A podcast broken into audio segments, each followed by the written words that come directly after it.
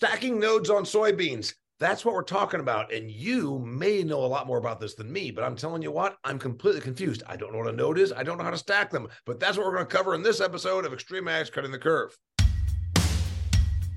Welcome to Extreme Ags Cutting the Curve podcast, where you get a guaranteed return on investment of your time as we cut your learning curve with the information you can apply to your farming operation immediately. Extreme Ag, we've already made the mistakes, so you don't have to.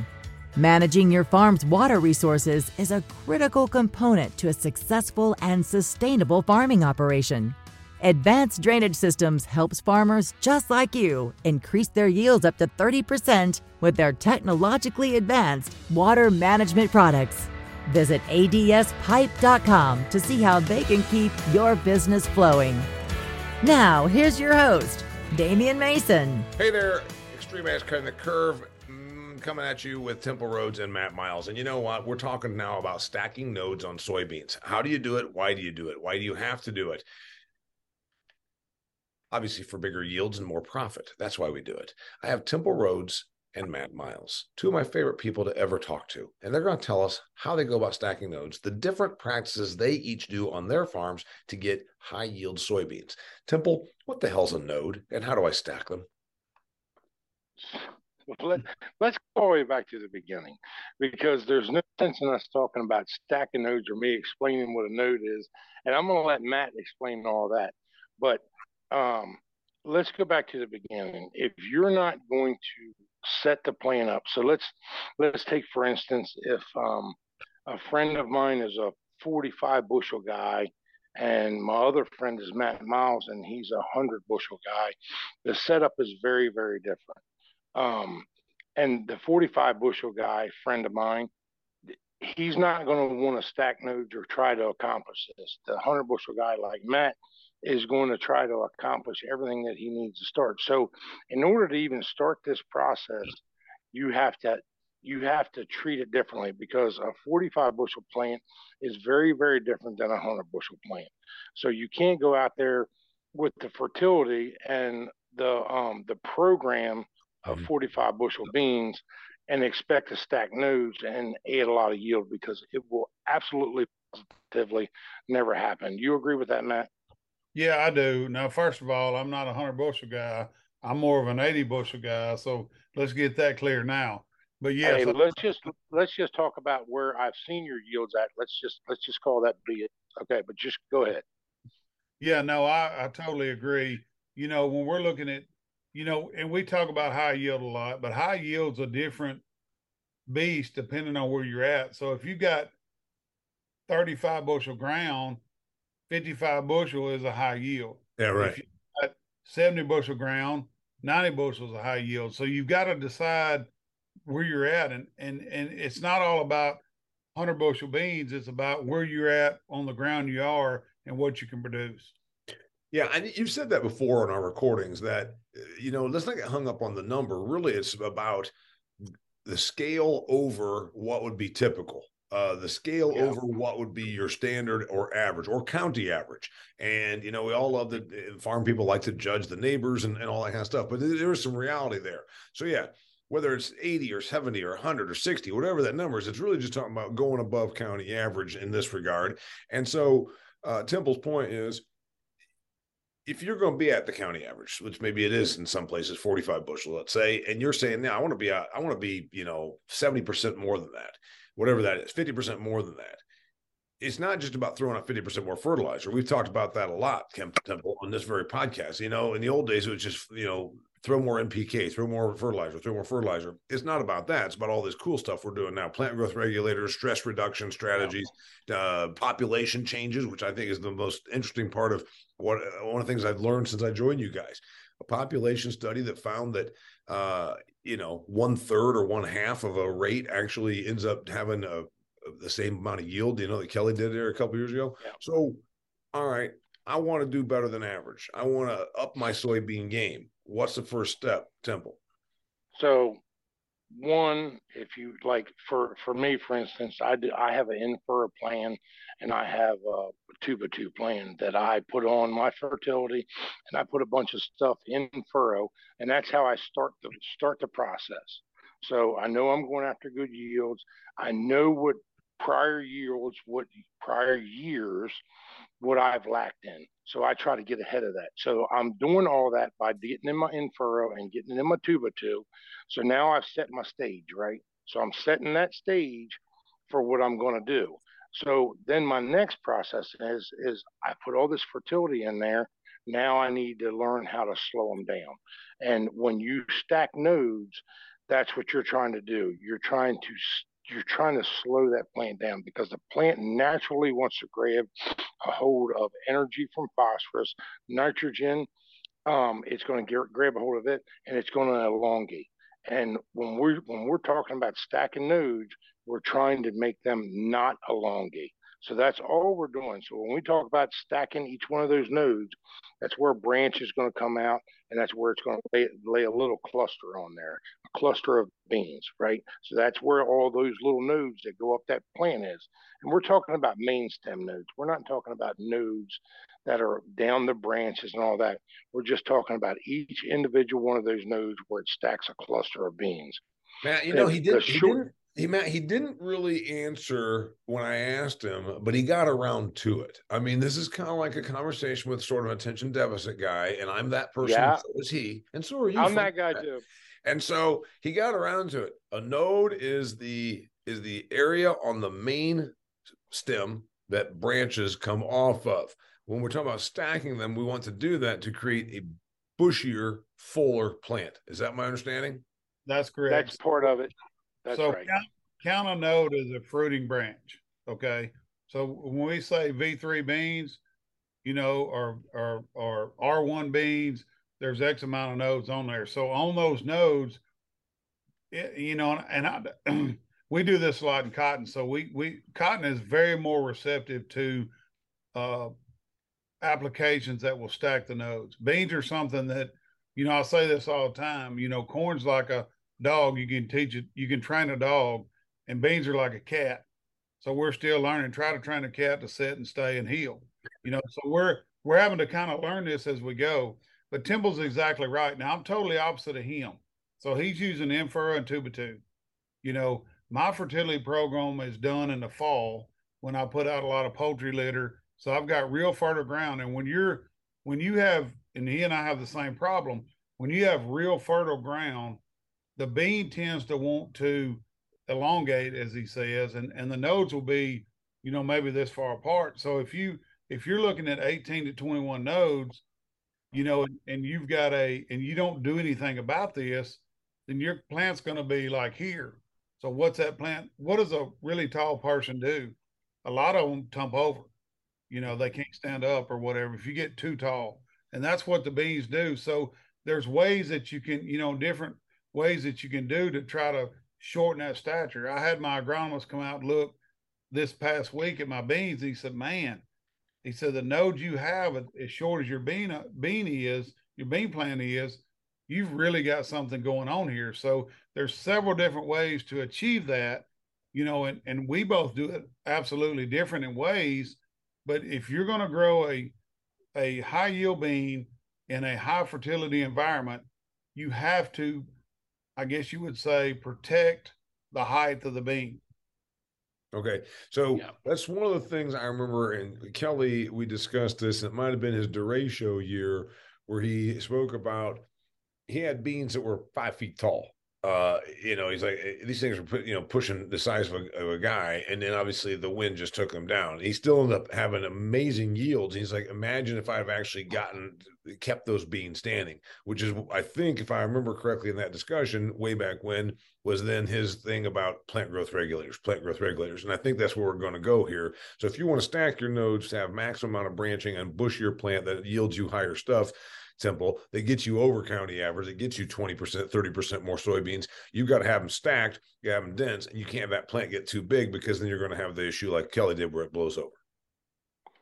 Yeah, that's right. But Matt, tell them where we start at. Tell them exactly where you get most of your stacking from right out of the gate. Yeah, right out of the gate, I get most of my stacking from early planting. So the earlier you can push that planting, the the more the plant wants to be short. If you plant, you know, so you take a, I can plant a, I can plant a bean March the 15th, 16th, and I can plant a bean June behind a wheat. And it's, it, there's two, three foot difference in the plants, but it's, it's all due to the heat and the day length and how we make that plant shorten up the earlier we plant it. Whether you're looking at March 15th for me or a guy in, in, in Maryland or, or where you're at, Damian, that is, you know, maybe April 15th or yeah, right. So it's interesting. It's almost counterintuitive. You you would think you're going to have a bigger plant if it goes out earlier, but you're saying that because of the temperature, it, and it's ambient as well as soil temperature, I'm guessing it it it's just it's interesting because when it starts growing, it it already is setting it already is setting itself up for being a shorter plant, even at the time it sprouts. And you're talking about a month from now when it actually starts to matter when the plant doesn't get too big. Yeah. So happens happens early. One on. thing that I'll tell you is is like when you look at a plant's life cycle and you pull that plant apart and you shed all the leaves, all the branches off, you start to look at those nodes. You can almost follow each one of those nodes back. So what Matt's talking about is this. Each one of them nodes that it's setting, when you put it in really early like that, he is doing environmental stacking of nodes because every time he goes through a stress period, it'll stack a node and it'll shorten them up. Now, if you get a two week window or a week window where it got really warm and he got perfect rainfall, you can watch the next node will be elongated. And that's where you get into problems. So, one of the things that we do to compensate that or to try to, you know, rectify that is we're doing what Matt is talking about. You know, we'll come in with some type of, um, we've shortened the nodes by putting chemistry on. We have shortened the nodes by putting fertility on. Um, all of these things, keep in mind, I'm telling you about them, and this happens in the vegetative stages.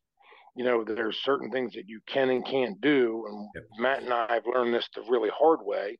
Um, we've destroyed our beans before by, you know, trying to stack nodes using chemistry. Um, Matt and I both have done that. We have messed up a lot, um, but we're we're getting better about doing the right things because we're starting to understand that cat, as Matt said. Um, you said the, the ways you go about stacking nodes and shortening in the plant. Okay, first off, time of planting and it doesn't matter. Yes, if you're in the in the Delta of Arkansas, it's a different time than it is in and in the Midwest. It's just it's more or less it's just early for your own environment. Yeah, That's early for your own environment. And so you're talking about a week, two weeks. Does that make a difference? Yep. That two makes weeks. a big difference. Okay, so two weeks makes a big difference. And then the next way about going about stacking those and keeping a plant that's shorter uh, is using chemistry. We've used chemistry. Matt, what chemistry have you used? Plant growth regulators is another way, right? Yeah. Well, we'll get to that in a minute. We're talking about herbicide chemistry. Yes. So we we've tried the uh, you know the big thing with uh, a guy you know there was a guy making hundred bushel beans before we ever even knew how to make eighty bushel beans, and he was using products like Cobra, and he was burning them. There were people bush hogging, so they'd get a bean V four and then mow it off. You know, different ways trying to figure that out. You know, with with chemistry, even mechanical. You know, go through there with a roller and roll them down. You know, try to. I, I don't know, and I know Temple's seen this. When you run over a bean, like in, on a turn row, you know that bean will just get crazy big. But but it's back to natural selection and natural what the bean's going to do. You know, we've tried all those different things. Now I've had good luck with my normal chemistry. I've tried the chemistry to burn them back. And I mean, literally thought I was going to kill them, and I didn't get anything from that. But like when we spray a herbicide out there, and I'm going to use Flexstar Dual, you know, at, at say V5, you know, right before R1. When you get to R1, you don't want to put anything on there from a chemistry standpoint because it knocks the blooms off. Okay. You know, some of these other products will too. But, you know, we, I always try to spray my beans with back before we're using dicamba beans now with something that would kind of a little bit, I guess, hurt them because you'd spray the beans and for three or four days you would have, you know, they'd be brown, not 100% mm. brown, but have it. Would, you could tell it would hurt them. And what I decided then was listening to Temple a lot.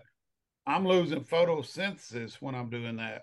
Yeah. You know, I think with Cobra or whatever, it's it. You know, we're we may be trying to stack nodes with that, but we're also losing, you know, leaf surface to get photosynthesis. So there's some things out there now we're doing differently between PGRs and you know different fertility that will keep the photosynthesis going, but actually stack the node at the same time. Temple, I gotta tell you, I, I think it was like 15, 12 years ago, let's say, I'm at the Kentucky Soybean Association for a speaking engagement, and one of these high yield guys that's uh, you know, uh, like we are now, uh, showing up an event to talk about some of their strategies. And that's the first time I ever heard this thing about go out and abuse your soybeans to get bigger yields. And I thought this seems this seems again counterintuitive. We do so much to to keep our plants healthy. We do so much to keep our plants thriving. And then, you know, Matt's talking about going out and whacking them with something that burns them back a little bit because then it actually ends up giving you a bigger yield or, you know, driving over them for God's sakes or whatever. When when did this become a thing and why does it work?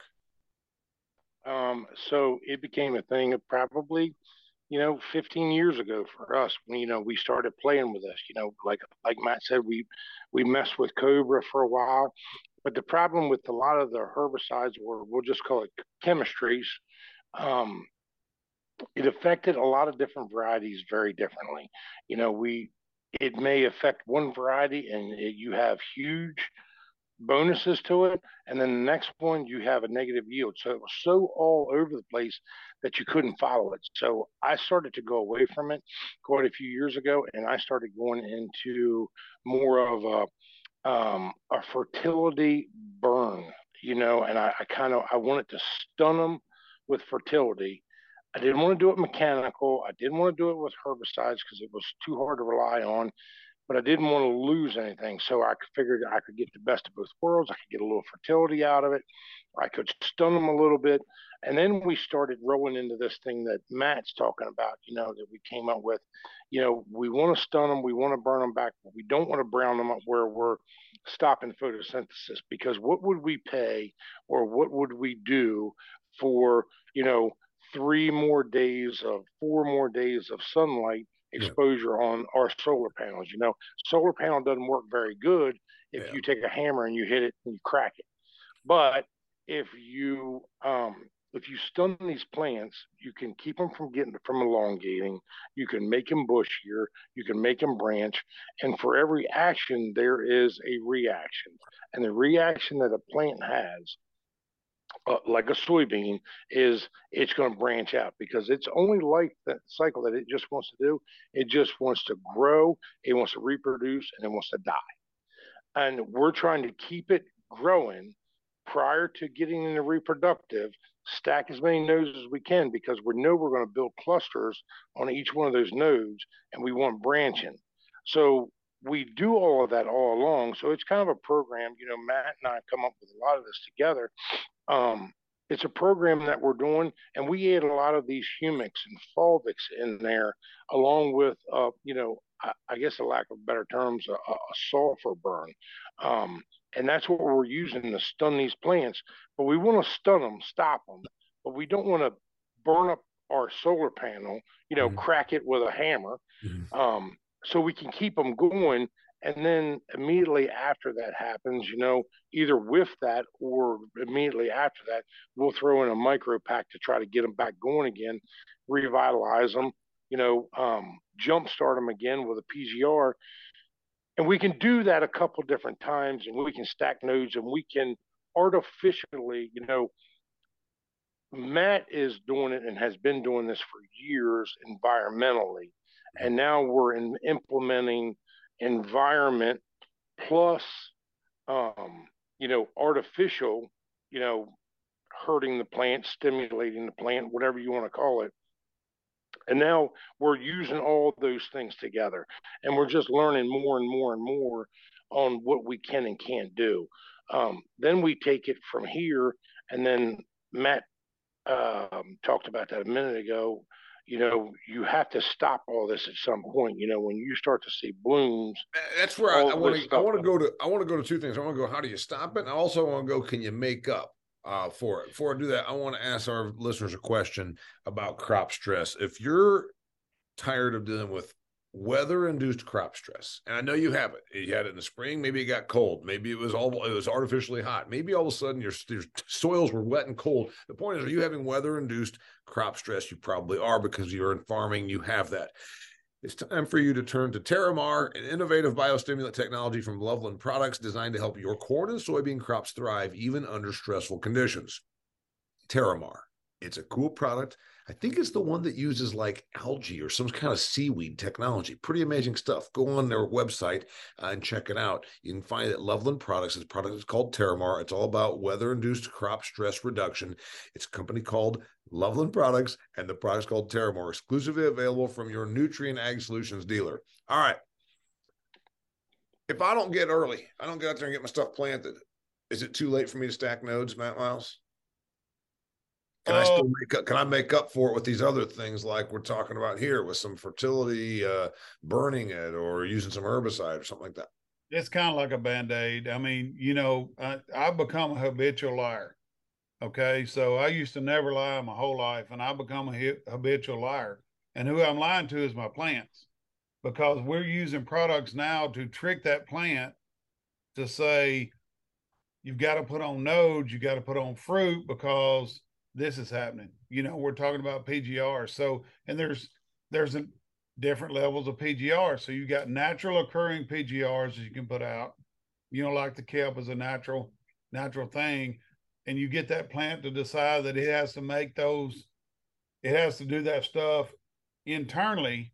Yep. And then you also have synthetic PGRs, and Temple's a PGR king, and it tells the plant. I mean, it puts the the stuff in there it needs to do that. So, you know, it, later I would just say this, and I, would rather maybe Temple can answer this better than I can. The later you plant, the further you get behind the curve, the the more trouble you have to try to stack the nodes. Okay, one more. I appreciate yeah. that. So, so it's it's it's it's uh, very difficult to do if you're planning normal or late season versus early season. You're irrigated is there any difference between whether it's dry land or irrigated in terms of, of the node stacking practices you do? I mean, other than obviously managing the water or when your crops, when you can get in there and spray something or whatever, aside from that, is there any other differences? That'd be a temple question. Is there any differences? Um, so yeah, Matt's 100% irrigated, so his is very different. You know, I've had multiple conversations with him about, hey, how how exactly can I manage this crop? You know, and keep in mind, um, a, a soybean likes to be stressed out. And the more that you can stress it out in the vegetative stages, not in the reproductive stages, but in the vegetative stages, the more than you can stress that plant out, the more that you can get it to branch out, the more that you can stack nodes. All of that is true. Um, the problem comes in is you know, when you're messing with the environment, you know, if it's if it's a really really dry year, you know, um, I could potentially grow a better irrigated crop because I can control it all. You know, on dry land, I cannot control yeah. when Mother Nature drops an inch of rain yeah. and that plant wants to elongate. So you can take steps to go in there to try to set it back, but you know, how many times do we want to ride through the field? You know, it gets down to the point of um, Matt is the master of ROI. I am not um, that guy at all. Um, and he'll tell you that. I spend way too much time in the field with sprayers, and he'll tell you that too. Um, but this is how I've learned how to grow beans. The way that I've learned how to grow them is to keep the sprayer in the field and every time that I get something that happens with Mother Nature, I can react to that. Um, so so it's a it's a juggling act, but it's it's a juggling act for each individual. You know, it one guy has one program, one guy has another program. M- mine and Matt's programs are very very different, but we still in the end our end game is still accomplishes the same goal. We just don't see it exactly the same. Uh, the other part of it is so we're talking about ways to do stack nodes, plant growth regulator, uh, fertility. The fertility, just so I understand it, it's not decl- denying it fertility. It's using fertilizer to actually burn your plant. Is kind of what I heard you say, right? Temp- yeah. yeah, that's right. So we'll go over the top of it with um, kind of a sulfur product. and then are you we'll, doing and you're um, doing this when with another pass? Are you doing this when you like are hitting it with fungicide or something like that? I'll do it at a pace where I'll be putting on like fungicide, maybe something else. I try to. Matt's better at that. Uh, I, will make a separate pace.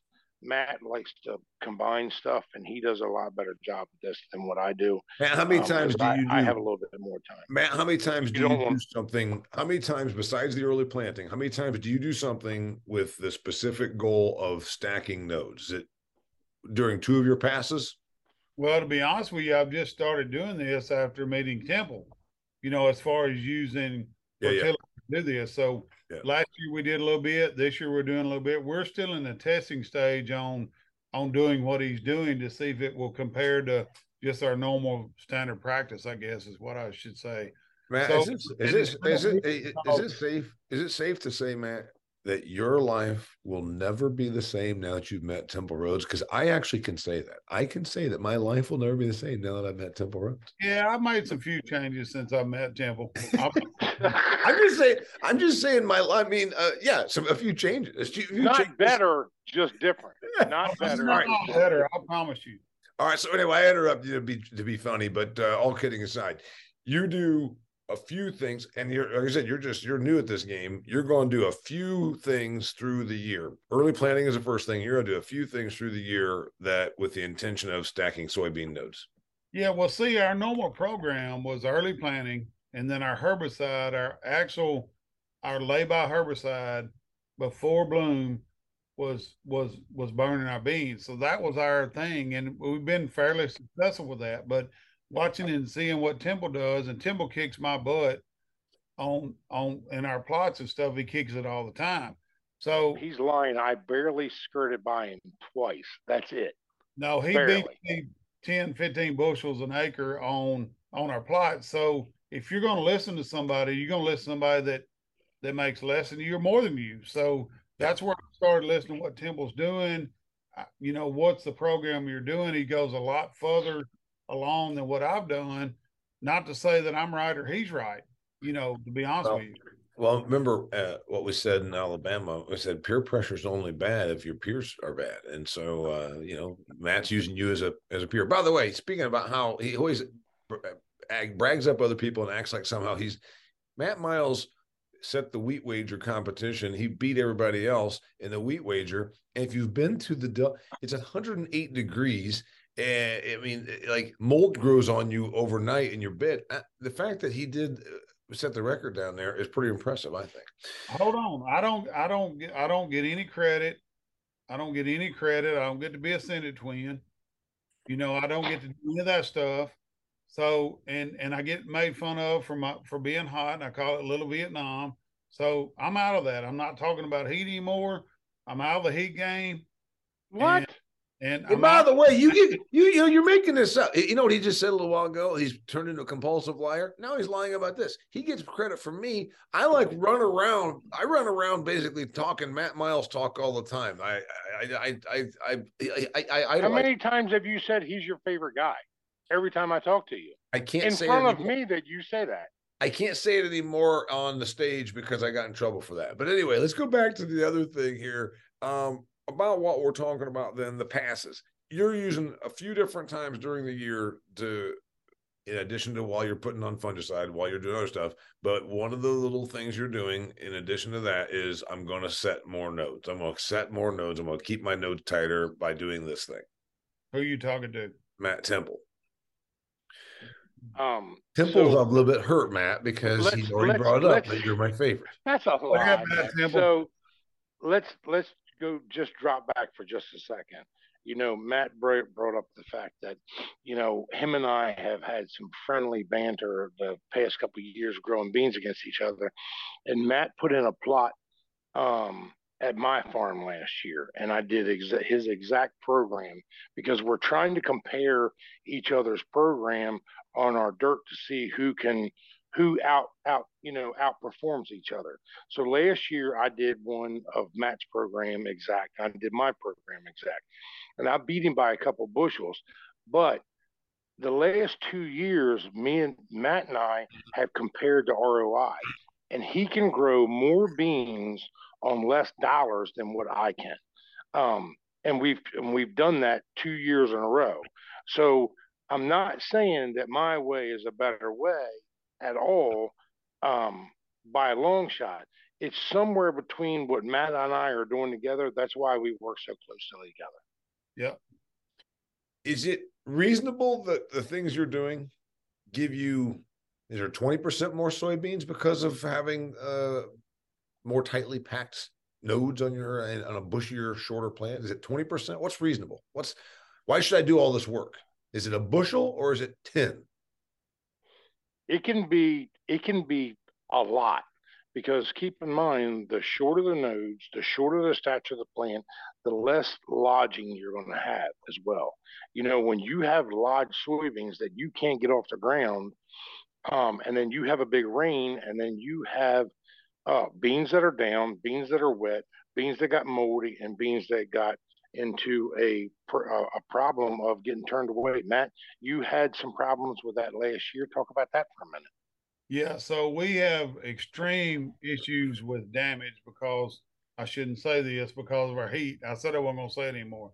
So if we're if we're we're right at our beans ripening, getting ready to go, and we get we get a bunch of rain, you know, we're still looking at 80 to 90 degree temperatures. Our beans are damaged. I mean, you've seen the pictures of them before and our and we're aggravated. you know, our situation is aggravated if they lodge because we're on about an eight inch bed. So if a bean falls over, think about the fact that I, I have eight inches below ground surface that I can't even. There's no even no question I can't cut that. So yeah. it even aggravates our situation versus the guy that's on you know flat ground. Flat ground, right? Yeah. So I mean, even if you're a now a 45 to 55 bushel bean, and Temple may correct me on this. And it and, and another thing we ain't even talked about varieties. So well, wait a minute. I thought we were done, but all right, let's get to varieties. But before we do that, you said Temple. What's Temple gonna correct you on before we get to varieties? Uh, I don't remember now. What was it? You, you said Temple's going to correct me on this. Well, all right, then let's get to the varieties. I hadn't thought about this, so so I stand corrected. We got to talk about varieties. Well, no, what I was going to say, I, I, I know now. 45, 55 bushel bean is probably not going to lodge in most no. cases, no matter what variety you yeah. plant. Okay. But if you're in high fertility, you better watch what varieties you plant because there's some really good high yielding varieties that you can plant, but if they lodge, you're going to lose 20 bushel an acre. You know, yep. so you have to really watch and have on farm testing on your farm. If you're in high fertility, what beans you plant to make sure you plant a shorter stature beans. So we're not just stacking nodes. We're we're planning for the next year based on what All we right. see next year. Temple, Temple, do me a favor. The guy that's tuning in right now in Manitoba and all he grows is uh, barley and wheat is saying, what are they talking about lodging? What what what are we talking about? talking about when the bean plant um, matures and then when it lodges, it'll actually lay down and lay on the ground, and we can't get that cutter bar to get underneath of it to pull it back up. So why do you call it lodging rather than laying down? I don't know. It's just a ter- it's a term. I didn't make the term up. They just they always called it lodging. Okay, varieties. He said one thing we haven't gotten to yet is varieties. I thought we were all done with our stuff, but Matt, you know, I've got one bring, more. He's bringing me more stuff. You, What's the stuff on varieties that I need to know? Because you know what, soybeans are soybeans, right? What what difference does a variety make? Some varieties are bred to to have tighter nodes. Is that the thing? Well, some varieties are just bred. Some of them, um, if you're not careful, they become very vegetative. By saying they're very vegetative, they will elongate terrible. And if they get really tall and they lay a bunch of bean pods at the at the you know a bunch of fruits at the top the Yeah. plant and it can lay over. Now, there's something that we haven't talked about here. We talked about early planning, you know, environmental changes, stack nodes. We've talked about how we can artificially stack nodes, you know, in the vegetative stages. And what we really need to talk about is during the reproductive stages, how we stack nodes or we add a few things that we can add clusters, more clusters to the top of the plant. Matt, um, can you talk about that for a minute? Yeah, so you know, when we get to R three in that area, we start putting out products that we think can make more clusters that increase bean size, seed size, which will increase yield. I've watched Temple do some stuff in the last couple of years. Him and Kevin Matthews, where I quit. I quit at R 3 so Mhm. I'm done at R three. I've quit. I haven't rounded all the bases. I'm probably on third, but I've watched some of the stuff that Temple and some other guys have done where they're going to the R five stage, which is almost you're looking at your beans at R five saying, "There's no way I'm gonna spend any more money." They're still spending money that's bringing in a positive ROI at that point. I got it. So what are we talking about uh at R three that you're putting out there, Temple? So a lot of times what will happen is is like I go out there and of course I overdo everything, you know. Um, and Matt makes fun of me every time I do it. Um, but when we go out there with a PGR, um, with a micro pack, um, and a fungicide and an insecticide, Matt, when we go out there with that with that with that cluster of products, you know, when we we create a reaction in that plant. It gives the plant energy. You've put sugars out there, you put PGRs out there, you got these micros, and then all of a sudden, boom, a whole new blossom set comes with a whole nother cluster. That's still adding and stacking nodes into the reproductive um ser- in the reproductive period. So like Matt has a huge ROI by doing it at R three. Isn't it R three, Matt? Yeah, R three. Yep. Um, I'll do it at R one, R three, R four ish, five ish. I might do it three times. Like my high yield plots, I might put that thing on three, maybe four times. And every time I do it, boom, we stimulate a response. Boom, you stimulate another You're putting the same product on four times and it's all in the reproductive phase? We can. I And have. so- And, and this is I've a done it more than that. And, and this is a plant growth regulator we're talking about? it's a again, you know, I'm I'm going to go back to what you know these guys talk about all the time. It's a systematic approach. You know, it's not just a PGR. It's not just a fungicide because I'm protecting the plant. It's Okay. not just an insecticide. It's a micro insecticide, fungicide, PGR, Okay. sugars to drive more energy, and it's a certain type of, you know, it's just not any one type of micro pack either. It's micros that I know that that plant needs at that period. And it's all derived upon on prior years of history of tissue samples where I know it's getting ready to make this curve. And when it gets ready to make that curve, I'm going to stimulate it before it ever makes that curve. I'm gonna say this, Damian. If we're if you're talking about a regular guy that's just on this podcast listing that wants to try something, I'm thinking around the R one. I, I really think R three. You know, Temple starts R one, to R three, R five. You know, I was the R three guy. Today, I've sprayed my beans at R one with some of the same products he's using. I'm definitely going to try the R five because if you ever decide you know everything, Mhm. you're really screwed up Yeah. you know. So, but a, a guy that's just starting out, I would say R two point five to three. That's where he needs to spend a little bit of money on a field and see if there's any difference. Got it. Yeah. Now that's the other question. We just talk about the money. You know, where where it's neat to have big yields, but if you spend, you're going over your fields a lot. There's somebody somebody says, you know what? I'll just stick with county average. I'm going to plant them, and I'm going to spray them, and I might spray them again, and that's it. You know, uh, are you spending a lot of money on all these uh, treatments you're doing, Temple? Can I answer that for Oh. you? A Yes. hundred dollars an acre at thirteen dollar beans is seven point six nine bushels. Yep. You know how easy it is to pick up ten bushels? Okay. seed crop.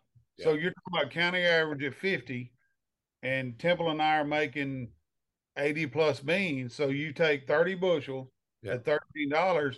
And if you use $100 an acre, only at, you're only at eight bushels. Yeah, you still, you still, you, you made 400 and it cost you a 100 and some time and, and some time because you had to go out, to, you had to go across that field a couple more times. But there's a couple things that don't cost any money. You know, take, take for instance, what Matt's got us all talked into doing. You know, I mean, like he's one of the pioneers of planting super early. You know, that doesn't cost us a nickel. No, no, you're going to go and plant anyhow, unless somehow you plant and then it, and they frost off. I mean, that's a reality where where I live. Yeah, but I mean, it, go to your frost date. So when we're talking about early, go to your last frost date, and you and a bean will take a couple of mild frost. It won't take what yep. I had this year but go to your frost date and then back up from there when you plant the beans. So if your frost date take 15 days before your last frost date average. So, and it's not always gonna I mean you you'll get anomaly weather yep. where it might screw you up every now and then. So don't do your whole farm. But I mean you think about this, the ROI in a bean at thirteen dollars. Yeah. It's a lot easier to use these products than if you're talking about six dollar corn or you're yeah. talking about 70 cent cotton or you're yeah. talking about seven dollar wheat, you know, the, the bean is the best place to spend those those dollars because you can get them back so easy. I got it. All right. Now we've covered it all.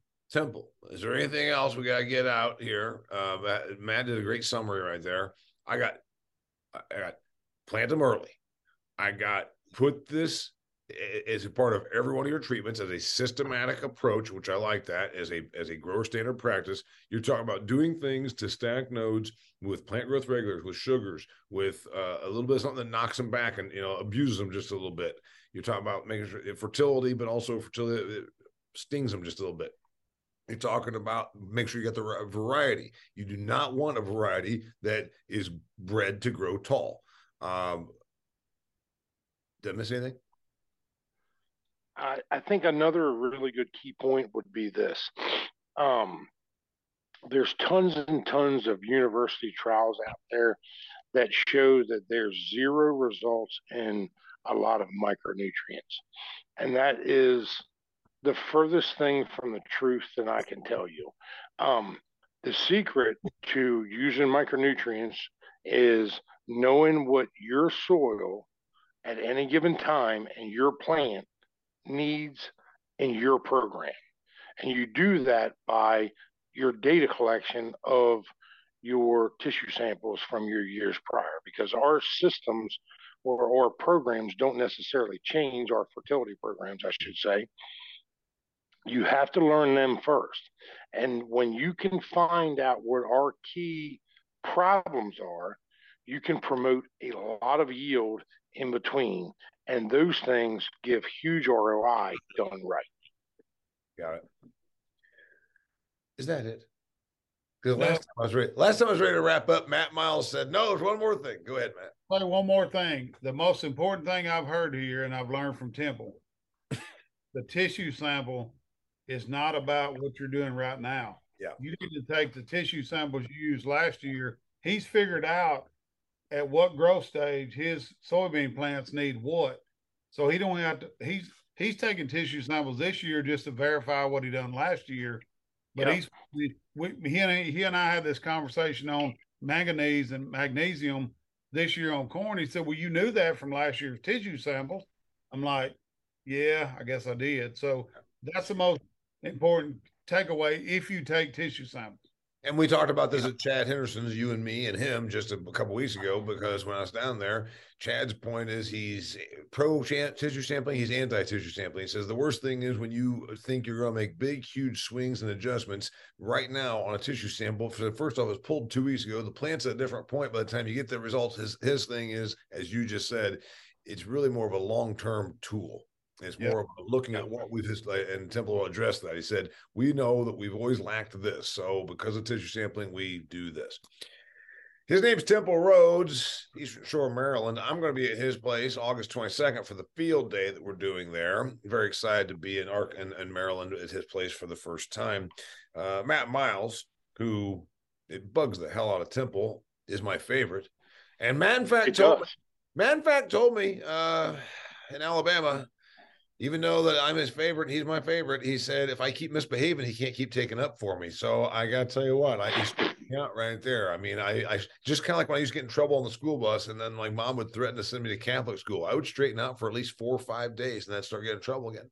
Anyway, uh, I would like to apologize to anybody that's Vietnamese because uh, you did notice that Matt called the Delta part of Arkansas, where it's ex- like it's punishingly hot, humid, and he compared that to your country. And I got to tell you, I think that the Delta part of Arkansas is worse than Vietnam. But that's just my thought. I haven't actually been to Vietnam, just been to McGehee, Arkansas.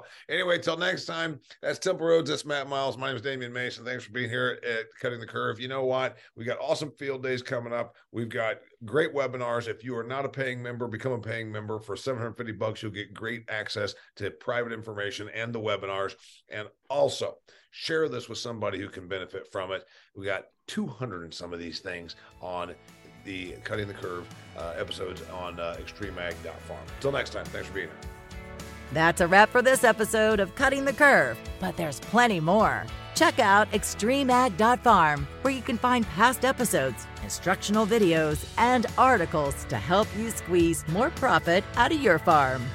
Cutting the Curve is brought to you by Advanced Drainage Systems, the leader in agriculture water management solutions.